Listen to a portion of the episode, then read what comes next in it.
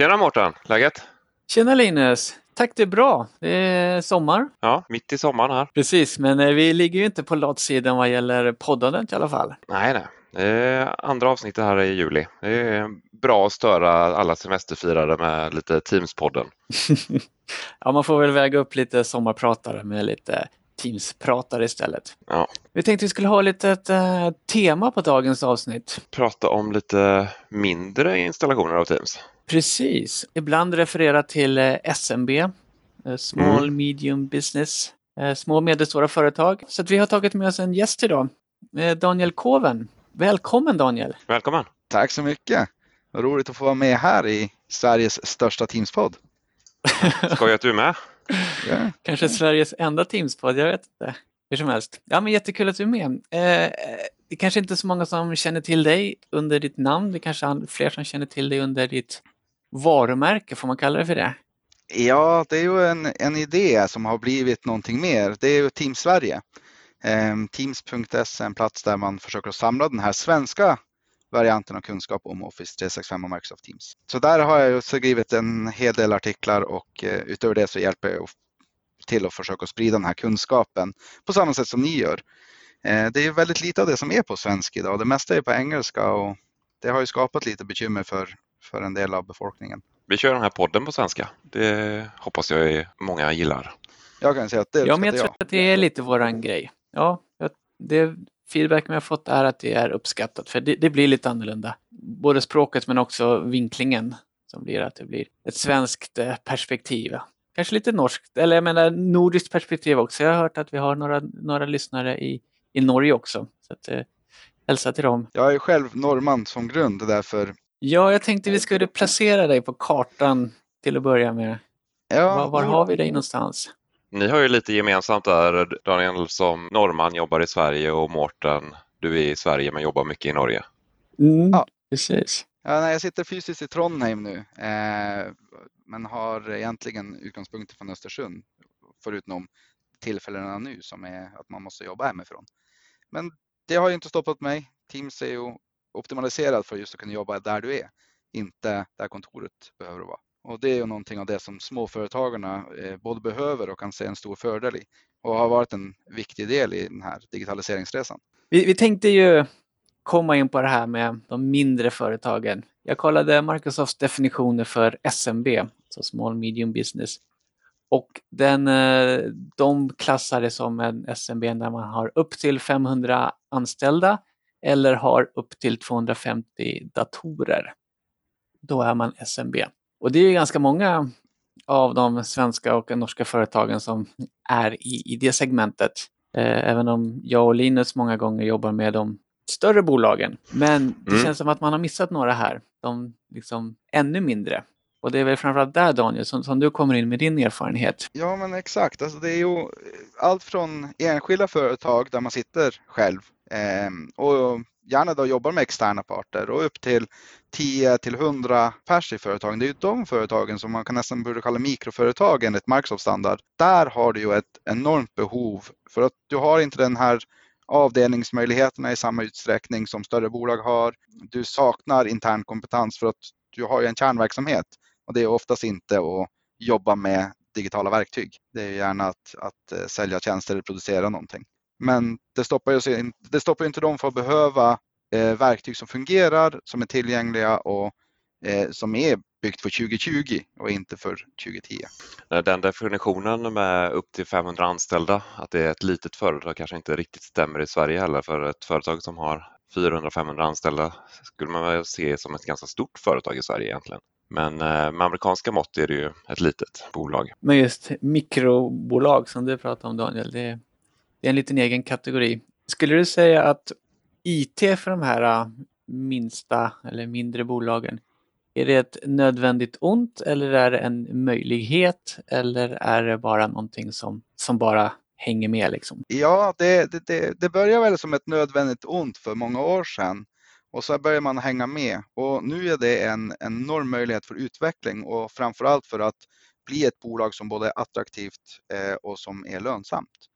Eh, jag har sett en del studier, bland annat från eh, Visma och Sedcom hade ju en föreläsning om det, där de pratar om att bolag som digitaliserar mer är markant eh, mer lönsamma. Alltså det är inte en, det är inte en liten fördel att digitalisera, det är nästan ett krav för att överleva idag. Och de bolag som digitaliserar mer, de lyckas som oftast att konkurrera ut andra. Men jag säger också en annan fördel är att många små bolag ligger ju inte i centralorterna. De ligger ju oftast ute i, på vischan, någon plats i, i små byar eller i större tätstäder. Men de får inte tag på personal. Men genom att digitalisera så jag kan ju sitta i Trondheim och jobba mot hela Sverige eller hela världen. Det är inget, ingen begränsning längre om, om en fysisk plats och då är det lättare att rädda småföretagen på landsbygden och få tillgång på en specialkompetens som bara finns i Stockholm eller Göteborg. Det är det vi kanske att skjuta lite i öppet mål. Men eh, molnlösningar för det här segmentet, det känns ju som att det är ju faktiskt egentligen det enda alternativet. Det är lite så. Alltså det, det, man tror ju att eh, molnlösning är något nytt och läskigt. Men molnlösningar har vi jobbat med i många år utan att tänkt på det. Konceptet moln för de som inte är involverade brukar säga så här. Skillnaden på en molntjänst och inte, det är att datan ligger på någon annanstans än kontoret och så använder du internet och gärna en webbläsare för att få tillgång på den. Vi gör ju samma idag med våra nätverksdiskar, G och H, och P och T. De ligger ju oftast inte längre på kontoret, de ligger hos en, en leverantör och så använder vi någon krångliga lösningar för att få tillgång på dem. Största fördelen med molntjänster för småföretag är ju att man inte behöver investera du spar pengar på investering av utrustning när det kommer till att köpa servrar och dylikt. Eh, specialkompetens eh, som man inte har råd med och framförallt säkerhet. För vi pratar väldigt ofta om säkerhet men att ha någonting lokalt är oftast inte säkrare än att ha det hos någon leverantör som vet hur man hanterar säkerhet och har ett specialistteam. Sånt som till exempel Microsoft i det här fallet. Vi är ju många gånger inblandade i diskussioner kring just säkerhet kontra molnlösningar där i alla fall de större företagen ibland har bekymmer med att kunna hantera data som de inte längre har inom så att säga, husets väggar. Är det några diskussioner som du känner igen från, från den här typen av kunder? Det, till dels är det, men de, de, har inte den fokusen. Det är väl, väl mer att de vill känna att de vet vart informationen finns så de inte tappar bort den. Det är ju det här att som ett litet företag så, så tänker man inte på säkerhet i förhållande till hackers och sånt i så stor omfång som stora bolag. Och ser man till lagar som GDPR och sånt som stora bolag verkligen fokuserar på så är fortfarande inte småföretagen varit i skottlinjen för, eh, för det. Då har inte det, de frågeställningarna dykt så mycket upp som jag är van med från, jag har jobbat tidigare med större bolag. Så eh, i det här fallet så handlar det mer om att de vill veta att datan finns, att den är säker för, och tillgänglig för dem själv.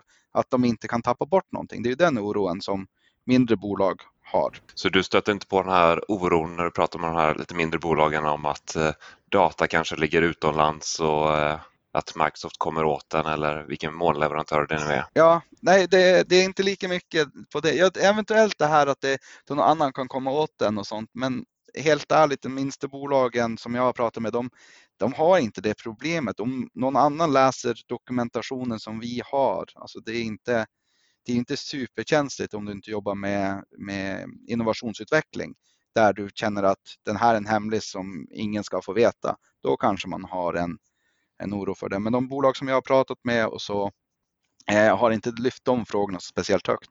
Det har mest fokuserat på att det ska vara eh, lätt tillgängligt och möjligt att jobba i eh, och känna att man vet vart man hittar den här informationen när man ska ha den. För alternativet till en mållösning i det fallet är ju att man själv har någon lokal server som kanske står i en garderob eller någonting där man sparar alla sina filer och kanske till och med har en mailserver snurrandes på som någon har satt upp någon gång. Liksom.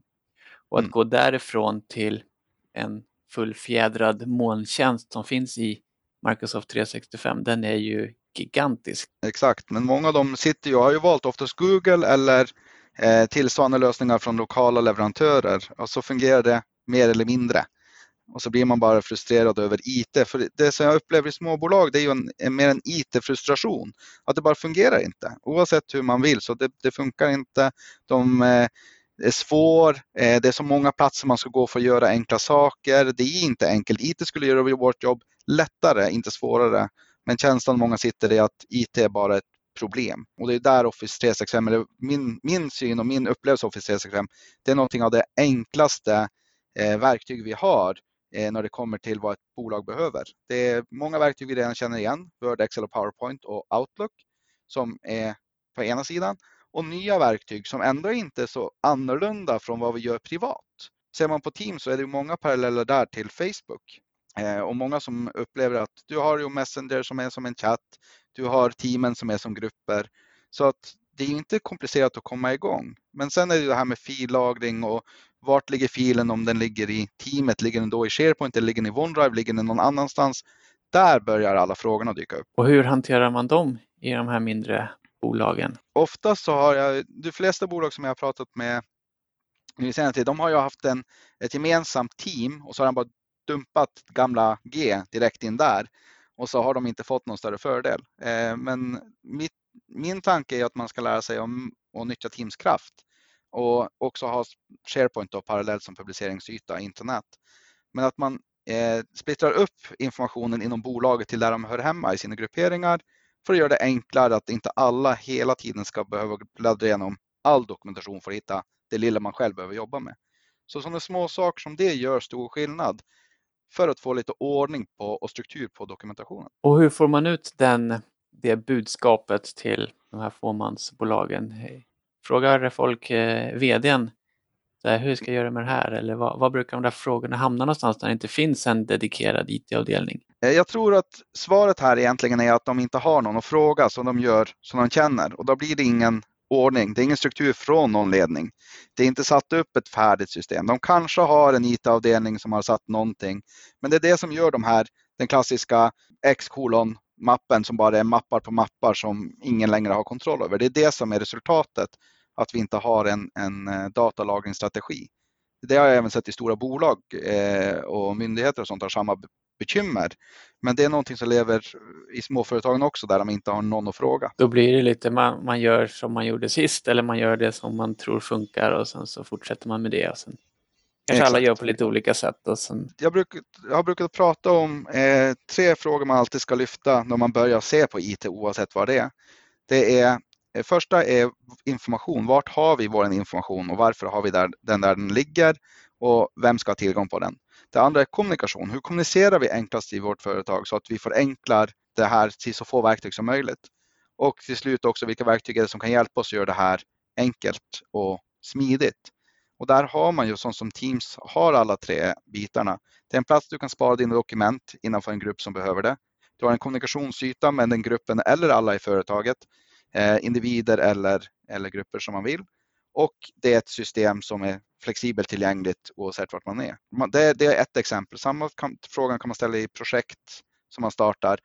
Alla projekt borde man också tänka upp. Eh, vilka, vilken plats sparar vi information? Hur kommunicerar vi? Och vilka verktyg använder för att lyckas med det här? Och så blir man överens om det. När man är överens så jobbar alla med samma arbetssätt. Är man inte överens så kommer någon att skaffa sig en Dropbox-konto där har man sina grejer. Andra sitter i Google Docs för de gillar det. Så det här att hitta ett, en överenskommelse när man är få och ingen kan liksom med hela handen säga att det här är det enda ni får göra. Det är viktigare än, än att följa någon direktiv och riktlinje. Jag kom just på här att jag jobbar ju faktiskt i ett eh, litet mikroföretag.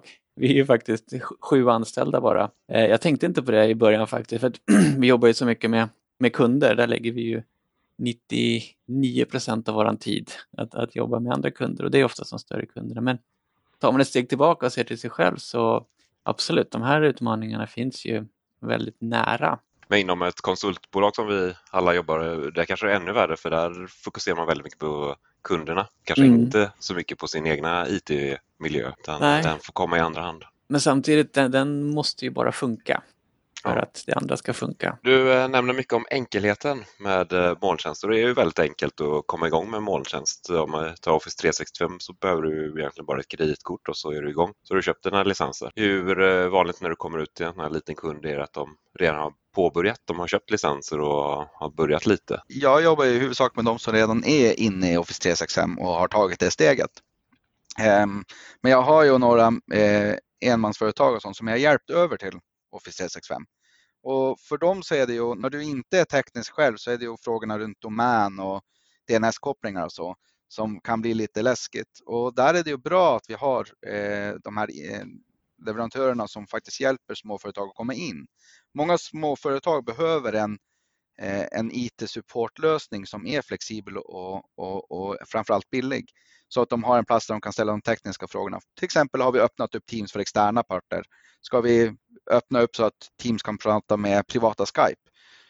De har liksom ingen plats att ställa de här frågorna och jag har pratat med några leverantörer och på den nivån, alltså den här användarnivån av systemet är inte vart IT-leverantören heller är så duktiga alltid.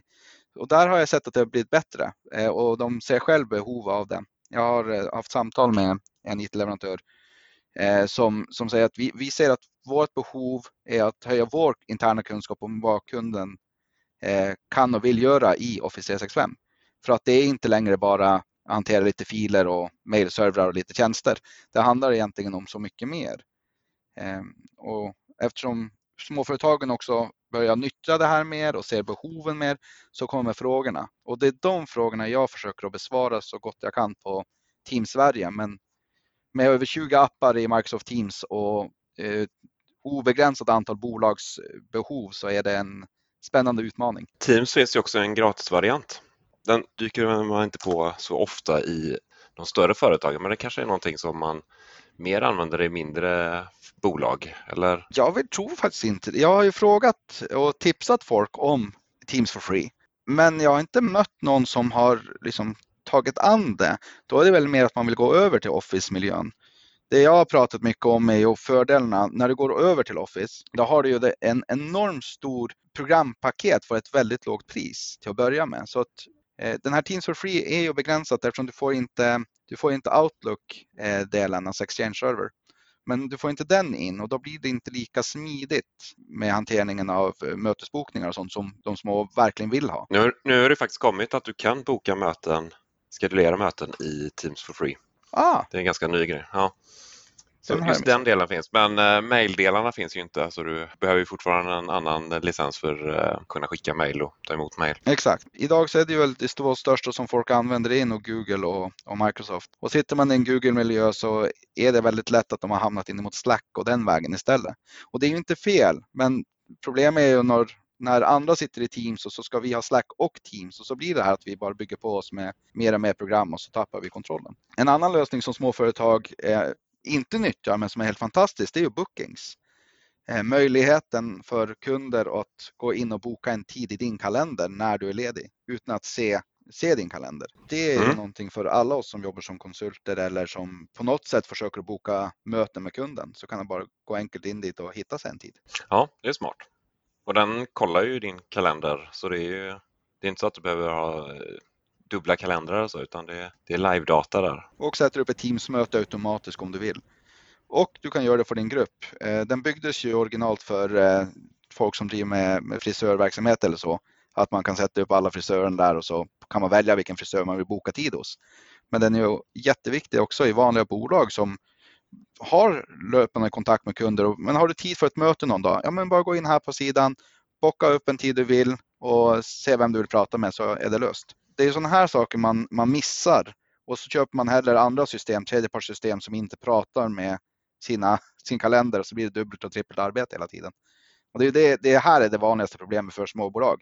Man har för många små lösningar, eh, gärna gratislösningar som inte helt pratar med varandra och så blir det ingen, ingen helhetlig ordning på det. Men det där är ju inte unikt för småbolag. Det dyker man på på även större bolag. Att man eh, börjar med en tjänst och sen så kanske man tycker att det är någon funktion i en annan tjänst som är lite bättre så tar man in den också och så helt plötsligt sitter man med fyra, fem tjänster som gör nästan samma sak fast med lite olika twist på de olika tjänsterna. Det sker nog i alla organisationer.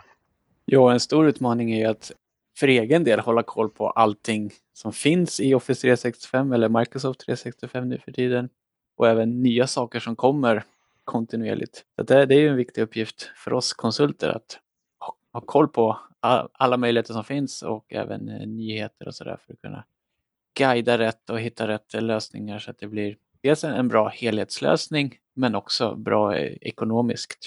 Du var inne på det några gånger Daniel, liksom billigt, eh, ekonomiskt och sånt där.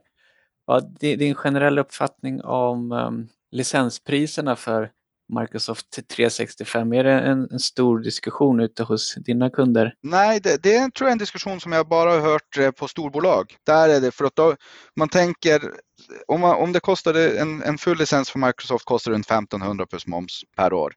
Och om jag som litet bolag får alla mina tjänster för 1500 kronor per år per anställd, det är inte så mycket man pratar om. Men har jag 1000 anställda så kostar Microsoft en och en halv och då är man på Enterprise som kostar mer. Då pratar vi om miljonklassen. Ja, men det, var en, det är en mm. tjänst för att ha en och en halv, två miljoner. Eh, och så vill vi ha det här på också, men då blir det liksom en miljon till. Och det, det är det här som, som vi släpper i småbolagsfrågan. För att det är inte, det är inte dyrt med tanke på vad du får. Men det, är, det blir mycket pengar när du har många anställda. Mm. Mm. Och i småbolagen jämför man ju det med att ha egen hårdvara, egen personal och kompetens som kan hantera och, och ratta och sådär. Så att, ja, det blir helt klart en helt annan ekvation. Jag, tänk, jag brukar säga så att när det kommer till Office 365, det ger ju småföretagen eh, samma möjlighet och kraft som storföretagen har utan att du betalar något mer. Det är en väldigt rättfri, eh, rättvis prissättning. Att mm. Som liten betalar vi bara per användare, det gör det stora också. Men vi får ändå samma stora massan med fantastiska möjligheter. Och funktioner och möjligheter som i princip är omöjliga att bygga själv on-prem. Mm. Exakt. Med olika datacenters och multifaktorautentisering och allt sånt där. Det är ju i princip bara en, liksom, en bockruta i en portal. Ja, det, det, är riktigt häftigt faktiskt. Vad är det för licenser annars som, som går mest där ute hos dina kunder? Är det mm businesslicenser i första hand? Ja, det är businesslicenser. Det är upp till 300. Jag pratar med en nu som har gått ner från Enterprise som de har börjat med och ner till business för att det räcker. Det, man behöver inte ha Enterprise-licenserna. Du får inte så mycket som, som du behöver från Enterprise för småbolag. Mm. Så en vanlig business-licens räcker. Och är det så att du inte använder programvaran eh, Word, Excel, PowerPoint så behöver du inte ens köpa Eh, den fulla licensen kostade bara 600 kronor per år och anställd. Bara för att få in mail och, och lagringsytor och allt annat. Du har ändå mm. möjlighet att redigera filerna direkt i Teams och i webbläsaren. Den basic-paketeringen tänker du Ja, den bytte väl namn ganska nyligen va? Ja, vi kan ju ta det med namnbytet. Hur gör ni eh, där ute? Jag försöker ju ändå hålla termen Office 365 lite vid liv för att det är det folk känner igen. Men det heter ju Microsoft 365 nu. Ja, ni kanske har märkt det redan så har jag rättat mig själv ett par gånger. Men så, så, som jag filosoferar kring Office 365 kontra Microsoft 365. Microsoft 365 är ju en större portfölj där Office 365 ingår men också andra delar, säkerhetsdelar, Windows 10 som en produkt eller tjänst. Så att när jag säger Microsoft 365 då tänker jag på hela stora paketet. Medan pratar vi Skype och Teams och eh, Exchange och sånt där, ja, men då är det ju faktiskt Office 365 fortfarande. I alla fall för mig. Det är så, så jag också tänker. Och Office 365-paketeringen finns ju fortfarande kvar. Det är ju de här Enterprise-licenserna E1, E3, E5 som heter Office 365 fortfarande. Medan på business-sidan, där har licenserna bytt namn till Microsoft 365 för att göra det ännu rörigare. Exakt. Det, det, skapade, det skapade så pass mycket att jag gjorde en disclaimer som förklarade eh, på Team Sverige, en disclaimer som förklarade att Microsoft 365 eller Office 365, vi håller Office 365 för det är det folk känner igen. En annan sån funktion man kan slå på om man är inne i Office 365 och kör Teams, där är ju eh, slå på Business Voice eller telefoni. Mm. Är det något du på, eh, dyker på på de här mindre kunderna att de har börjat med det? Det kom ju ganska nyligen i business-licensen att man kan köra telefoni där, så det kanske inte är jättevanligt. Nej, alltså jag kan ju säga att jag har inte mött, mött telefoni som i stora bolag heller. Eh, telefoni i Sverige är där har man oftast en färdleverans från, en, ja, från Telia eller, eller vem som helst man har som tjänsteleverantör. Jag har ju sett lite på det här att småföretagen har ju haft fördel av att ha en, en molnväxeltjänst så att man kommer in till ett nummer och kan nå ut till de som är med så att man inte missar varandra. Men det, det har alltid varit dyrt med sådana lösningar. Och det är inte de här som är billiga och enkla för småföretagen, de är okända. Där, eh, det är väldigt lite telefonilösningar som ens eh, kommer som fråga. Man är inte intresserad kan man säga. Nej, det är väl mobilen som mm. gäller i, i första hand. Jag kan kontra lite där att det finns många bra billiga mobiltelefoni molnlösningar som har alla funktioner som småföretagen eh, behöver. Så, att, så att den marknaden är ganska jag ska inte säga mättad, men den är ju liksom på något sätt komplett. Och att då komma och försöka konkurrera med att ja, men, ta den telefonin du är van vid i mobilen som du alltid har med dig och stoppa in den i datorn istället. Den, den, den flyger inte alltid. Men, men det vi har sett när vi jobbar med, med kunder vad just gäller telefoni, det är ju att antingen är man all in telefoni i Teams eller så är det inget alls. Det, det, är sällan något mellanläge. Visst, det kan vara vissa avdelningar som behöver telefoni Teams och andra inte. Men det, min erfarenhet är att antingen har man det och så kör man det och så ser man fördelen av att ha allt i samma program. Eller så ser man inte alls fördelen av det och då gör man någonting helt annat istället. Jag tror det kommer att ta tid för vi det, det är att få företagen att gå över till att alla ska ha en mobil. Vi är inte ens där. Det, det är fortfarande mm. så att en företagsmobil är en lyxvara. Okay. Det är många platser där, eh, där man har det här att de börjar prata om, men vi ska börja med digitalisering, då borde kanske folk ha en mobil också. Eh, och det är inte alla företag som har öppnat upp för att eh, men det, det, varierar, det är väldigt olika per, per bransch huruvida du får en, mobil eller en, en sånt i jobbet och vem som ska ha det. Det är självklart att alla ska ha en mm. dator numera. Vi börjar bli av med tungklienterna. Eh, men även där är det ju väldigt många som sitter på tungklienter eh, av eh, de större mikrobolagen. Och för att de startade med det för 20 år sedan. Det var en dålig idé när det kom och det är fortfarande en dålig idé idag.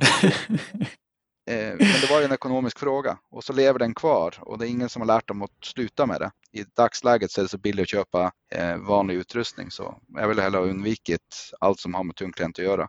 Det är en supportkostnad som som man inte vill leva med. Jag har stött på det i finanssektorn, där har det varit ganska vanligt. Men just när det kommer till Skype och Teams-trafik så är det nackdelen att den tunna klienten behöver vara så pass bra att just priset är inte heller någonting man kan tjäna in på klienten där. Nej, den här realtidskommunikationen som man mm. vill egentligen hålla utanför de här tunna klienternas eh, tunnlar och eh, processar mer lokalt om man säger så. Så att, eh, ja, men jag, jag håller med om att det har funnits en storhetstid för tunna klienter men att den är eh, borta eller på väg bort eller håller på att jämnas ut eller vägas upp av kombinationen med att man har en riktig dator men man kör ändå vissa saker virtuellt på den. Exakt. Vi har ju bättre säkerhetslösningar idag. Jag tror det mycket handlar om det, att vi har programmen i sig själv skapar säkra kopplingar. Så vi har inte samma behov av, om vi har bra programvara så behöver vi inte utrustning som sköter det. Då räcker det med att programmet sig själv har en säker koppling via API eller, eller annat. Om vi nu återigen tittar bakåt i tiden, då var det ju vanligt att man hade en partner som hostade Exchange-lösningen åt en så att man inte mm. behövde ha egna Exchange-servrar. Och jag har sett det här också i samband med eh, tjänsteleverantörer som levererar till exempel en arbetsplats som en tjänst till små och medelstora företag. Då har man som, som leverantör en färdig virtuell miljö och sen så bara i princip kopplar man upp eh, tunneln mot de här klienterna och på så sätt kan man snabbt och enkelt leverera arbetsplats som en tjänst. Jag tänkte på en annan grej. Utbildning jobbar ju du en del med. Hur ser det ut för de här mindre bolagen när du är i farten? Oj, det, det är ju den som är mitt, mitt huvudområde. Men det mm. som jag upplever är att det är ingen som eller den börjar se nu behovet av utbildning. Intresset för att utbilda sin personal går upp. Bolagen börjar se att det, det finns ett, ett, en kunskapsbrist. Så jag gjorde en sån här lite urdogs eh, efterfrågning eh, runt folk jag kände och sånt. Och när var den senaste eh, gången de fick en Windows-utbildning? Och de få som har fått det var typ innan Windows 7, så XP-tiden var senast. Du pratar typ har... datakörkortet? Ja, typ datakörkortet. Det största problemet just idag det är ju att vi bara antar att alla kan. Det var ju någon som sa så här, de påstår sig vara topp 2% av Excel-användarna i, i Sverige. Eh, och min reflektion över det var att men det är ju typ alla som vet vad en pivot är, är ju topp 2 för det är ingen som kan Excel. Så att jag tänker att den generella kunskapsdelen är så låg idag inför IT, men vi alla använder det. Och det är inte en, kan du starta din dator så kan du Windows, det är liksom tanken. Vet du vad startmenyn är, då kan du Windows väl. Och eh, kan du skriva dokument så vet du, kan du Word. Så det blir väldigt svårt där. Men intresset för att jobba med de nya verktygen är ju stort. Och behovet är ju massivt för att det görs mycket fel. Eh, och det är det de är oroliga för hvis de ska över till Teams. Det är de frågorna som jag får. Eh, om vi ska över Teams, då blir det, vi vill ha lite lä, vi vill lära oss det här för att annars kommer alla att göra som de vill och så blir det kaos. men jag har också den tanken att om alla gör som de vill, i Teams är ju byggt så att du kan skapa mikroteam och göra som du vill där. Så länge man som bolag har eh, ordning på det som är kärnverksamheten så är inte ett mikroteam ett problem. Eh, men det har det varit tidigare. Så det är stort behov av utbildning och stor efterfrågan. Men man vet inte helt vad man vill utbildas i. Det är oftast där. Man vet inte vart man ska börja. Ja, Teams är ju komplext. Det innehåller ju många olika delar som, som i sig är stora delar så tillsammans med arbetssätt och hur man ska kommunicera och vad är skillnaden på en chatt och en eh, kanalkonversation och, och de där grejerna. Så att, och eh, som du säger, liksom, kan man använda det? Ja, i princip vem som helst kan börja använda Teams. Men gör man det på rätt sätt? Ja, det beror ju på. Har man satt upp vad som är rätt sätt och fel sätt, ja men då kan man antingen göra rätt eller fel. Eller så, så gör man som man tror är rätt och så, så blir det som det blir. Så länge det fungerar och det, och det gör att de anställda är engagerade så ser inte jag att det är så mycket fel. Men det är ju det här, Teams är ju inte byggt för, för att någon ska sitta och kontrollera vad alla gör. Det är ju byggt som en öppen plats där mer transparens är en begränsning, mer frihet än kontroll. Det passar ju mycket bättre för det arbetssätt som jag själv jobbar mycket i.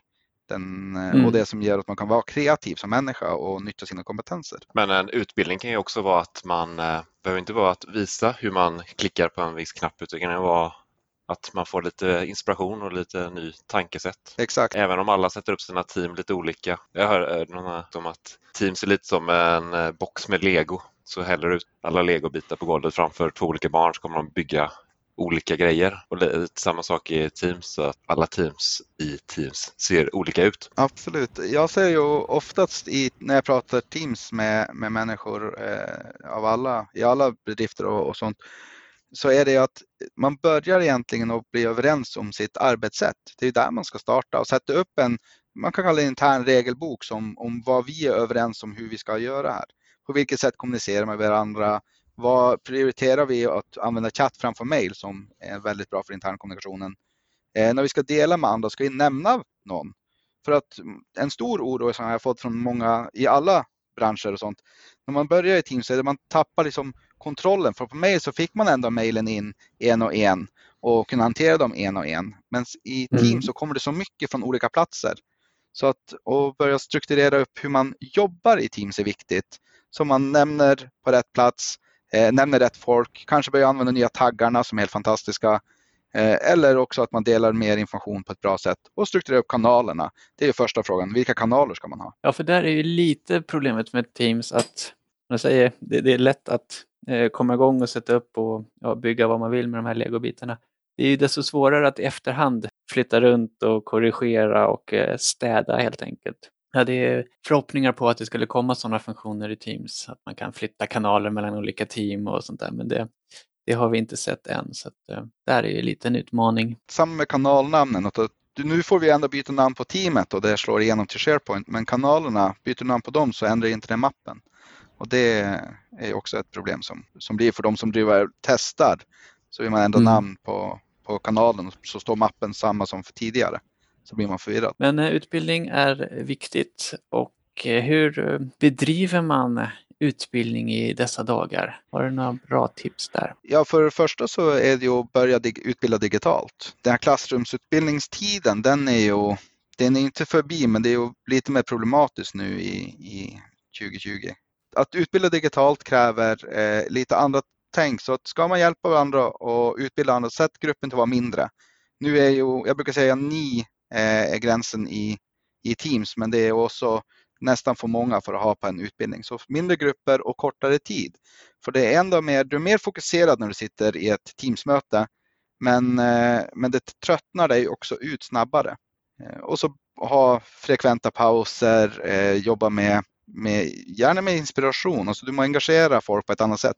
Så du var mer inspiratör så inte folk tappar tråden och, och blir uttråkad. Inte så mycket click-through utan uh, mera, ja som du sa, in, inspirera och visa på möjligheterna. Exakt. Samtidigt så får man ju inte, man kan inte se det utbildaren gör och göra själv samtidigt. Det är också en utmaning som man sitter på distans.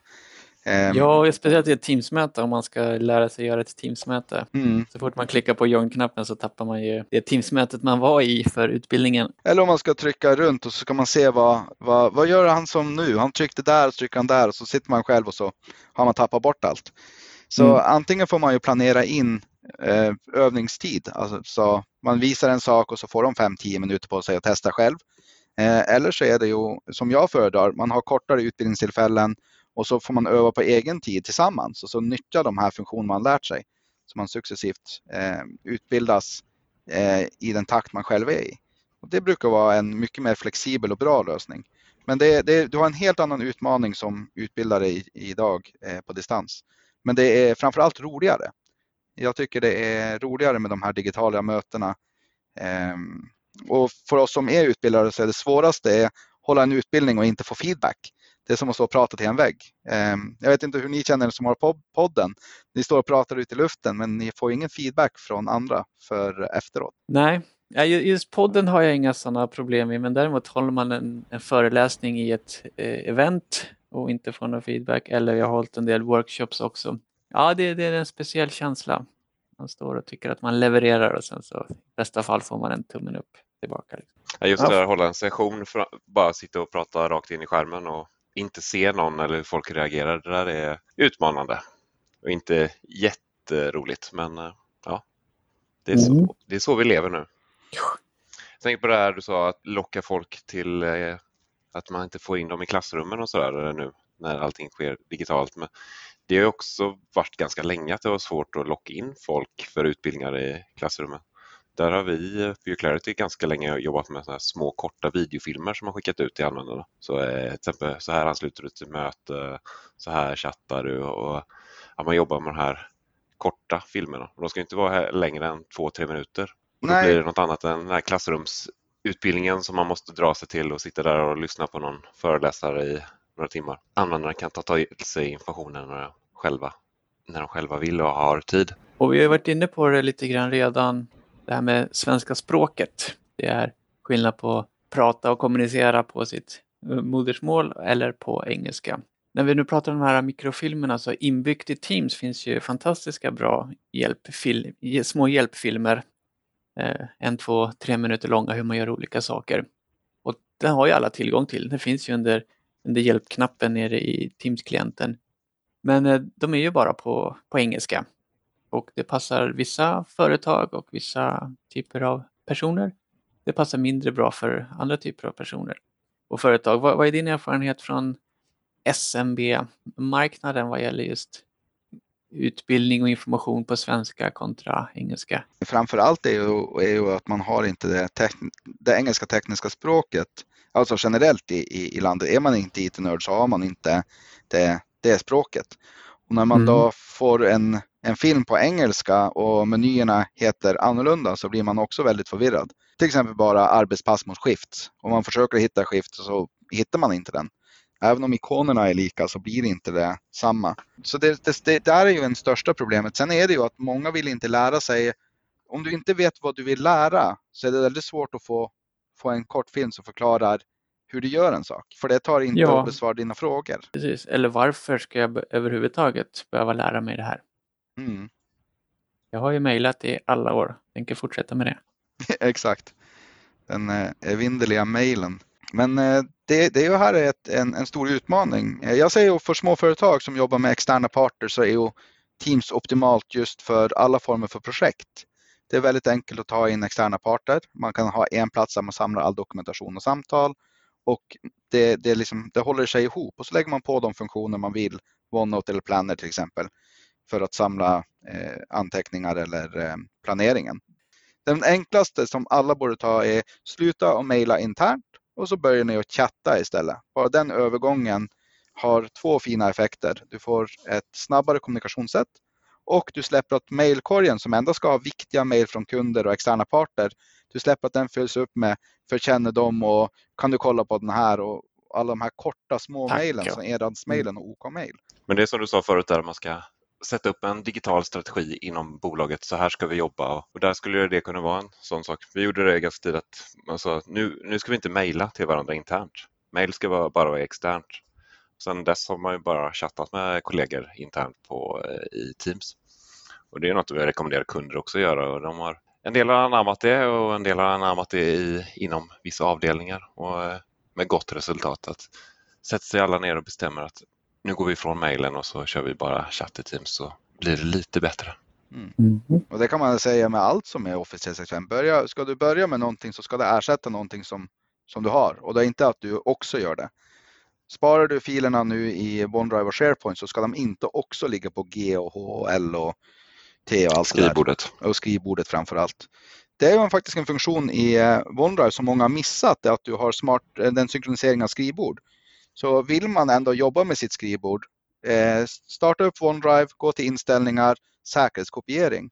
Där inne kan du göra säkerhetskopiering av skrivbordet så släpper du ändå ditt arbetssätt men du får ändå styrkan av OneDrive och molnet. Mycket bra tips. I förra Teamspodden-avsnittet så pratade vi med Robert om eh, mötesrum i dess olika utföranden och storlekar och sånt där.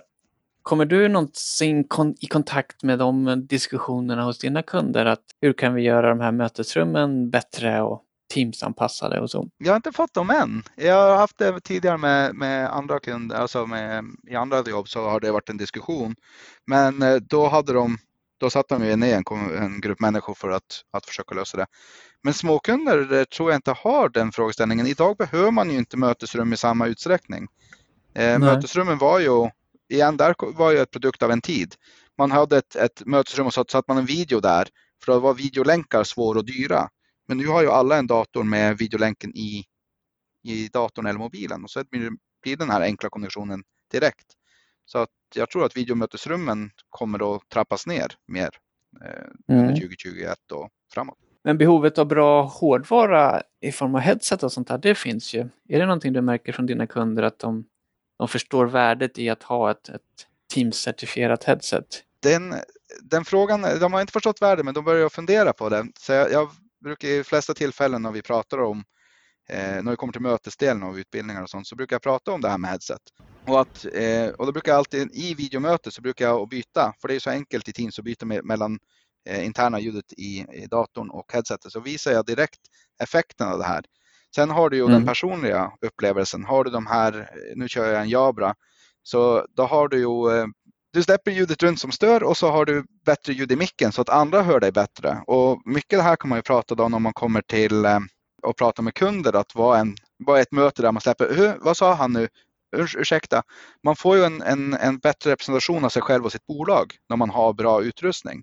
Så jag vill mm. säga att headset är essentiellt både för arbetsmiljön men också för eh, upplevelsen av dig som, som bolag mot dina kunder. Mm. Speciellt om man ska sitta länge i ett möte och någon ska lyssna på någon som sitter med dålig mikrofon. Det, det blir direkt att man zonar bort och försvinner man orkar inte lyssna när det är dålig kvalitet. Även om ett enkelt headset kanske fungerar för kortare möten så bör man ju satsa på något certifierat. Och det blir också enkelheter för en användare. Att det, det funkar alltid när du kopplar in det eftersom det är certifierat. En del kan tycka att det är ganska dyrt att köpa de här dyrare headseten. Bara möjligheten att om du har ett bra headset att du kan ta det där mötet när du inte sitter framför datorn och det är tyst runt omkring dig till exempel. Sitter i bilen, kanske inte du som kör, men eller på väg till skolan eller hem från jobbet eller vad det kan vara. Kan man bara ta något eller ett par sådana möten tack vare att man har ett bra headset som sållar bort bakgrundsljudet och gör att både du hör och hörs bra. Då har man väldigt snabbt tjänat in de där äh, 2000 kronorna som det kan kosta. Så det är värt att ha med i beräkningen. Ja, det är ju det här som man oftast glömmer. Man, eh, man ser inte vad du spar sen. Det är ju det som är konceptinvestering. Vi lägger lite extra pengar mm. nu så sparar vi in det sen. Och mm. får man en bra upplevelse av digitala möten så är det ju reskostnader du kan spara otroligt mycket på. Och bara en sån sak att kunna sätta på sig ett par bra hörlurar, sätta på bra musik och sen har man helt plötsligt kopplat bort allting runt omkring sig och så är man inne i sin, i sin zon helt obero, oberörd av familjen är hemma eller eh, hunden skäller eller vad det nu kan vara. Liksom det, det, är värt mycket det också. Ja, ännu viktigare nu när man är hemmakontor att inte man har en, en lugn plats eh, att sitta alltid. Nu, när man har fler som jobbar hemifrån och ska sitta i möte samtidigt, då är det ju det, det blir bara viktigare och viktigare med bättre och bättre headset. Och det där gäller ju alla typer av bolag, inte bara småbolag som vi har pratat om eller försökt fokusera på idag. Precis. Jag tror det är dags att börja avrunda här nu. Jag vill tacka dig Daniel att du har varit med oss här i Teamspodden och pratat om eh, SMB-sektorn för Ja. Teams och Office 365. Det var riktigt kul. Det är alltid roligt att, att, eh, vara med i sådana här saker och ser fram emot flera avsnitt från Teamspodden och rekommenderar såklart alla lyssnare att, att följa Teamspodden för det är otroligt mycket jag själv har lärt mig av att eh, ta del av era avsnitt. Kul att höra och kul att du var med som sagt. Men med det så tackar vi lyssnarna också. Tack för att ni lyssnade och eh, vi hörs om ett tag igen. Det gör vi. Ha det bra och Teamsa lugnt. Hej då!